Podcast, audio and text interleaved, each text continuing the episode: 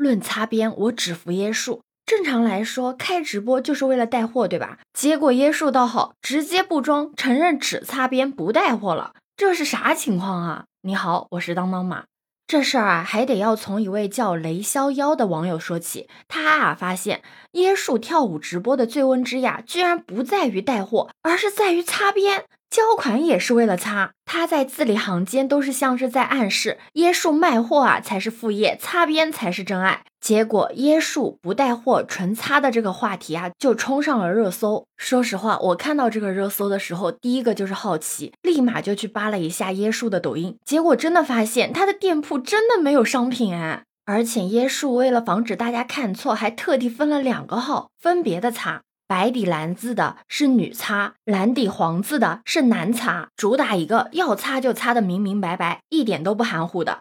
一个男擦，一个女擦，真的是做到了清一色，一碗水端平。当然，也有网友打抱不平说，穿着不暴露，没有低俗性暗示动作，不鬼迷日眼，不舔舌头，凭什么说人家擦边？什么擦边？那叫重塑审美。当然，也有网友感叹自己感觉办了个包年无限擦。当时我看到这个评论的时候，我还觉得很奇怪呢。我知道包年的视频会员、音乐会员，但是这个包年擦边到底是个什么鬼东西啊？我扒了一下，我才知道，原来是因为据说从小喝到大，广告内容低俗，不删就得罚款，所以椰树呢交了十几年的罚款。所以呀，网上也流传着一个为了继续擦，椰树每年做好预算的说法。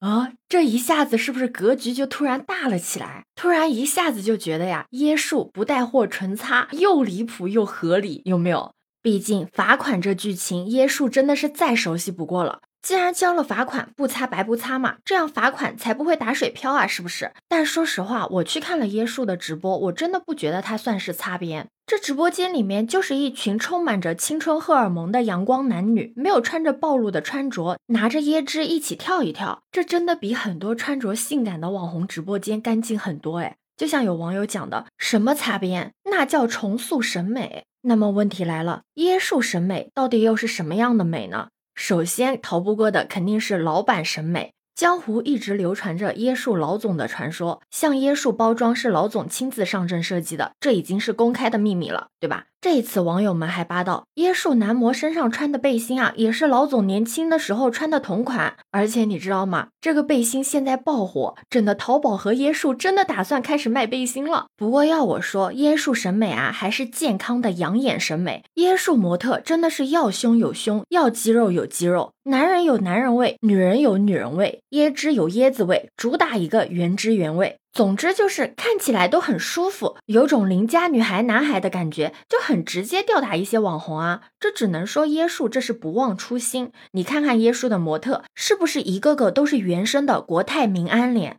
这本身就很符合中国人的正常审美啊。这不比之前迪奥阴间死人装、人教版教材唐诗脸这些阴间审美来的好看啊？还有网友戏称内娱不如椰树直播间。不过除了椰树的审美之外，还有很多人在意他到底是不是真的不带货这个问题。话说，自从今年三月椰树请来猛男直播，直播间挤满了十万人，但是销售额呢只有一千多。再看看最近淘宝直播间拍椰树蹦迪拳，据说啊只要拍到一张就有机会跟椰树模特团同框热舞，但是开播两小时，六十万人围观，却只有四个人报名。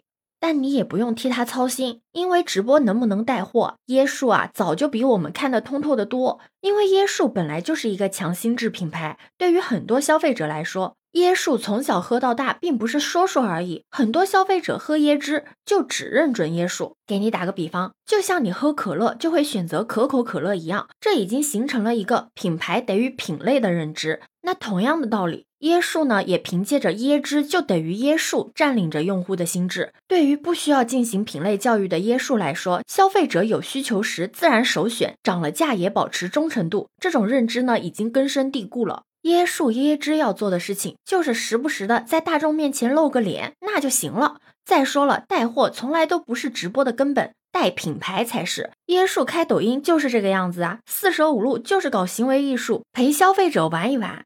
事实也证明了，每次椰树直播之后啊，总有网友会主动的给椰树打广告。毕竟椰树还是有点实力的，椰树的基本盘都是线下经销商和商超饭店这些渠道。你想想，是不是你在家门口就能够买到椰树？每次去饭店吃饭，跟老板说要椰汁，老板给你拿的也是椰树。你知道椰树的市场战绩吗？那可都是以亿为单位，年销四十亿。人家缺的是带货带来的钱吗？根本没有市场 KPI 压力，好吗？我只能说，椰树就是那种仗着有钱被罚，仗着自家椰汁好喝为所欲为。不过，像椰树这样全民理解的擦边公司，只要产品保质保量，想必不管他怎么玩，还是会有网友决定原谅他，不让他白罚一分钱的。你觉得呢？对此你有什么看法呢？可以把你的想法留在评论区哦。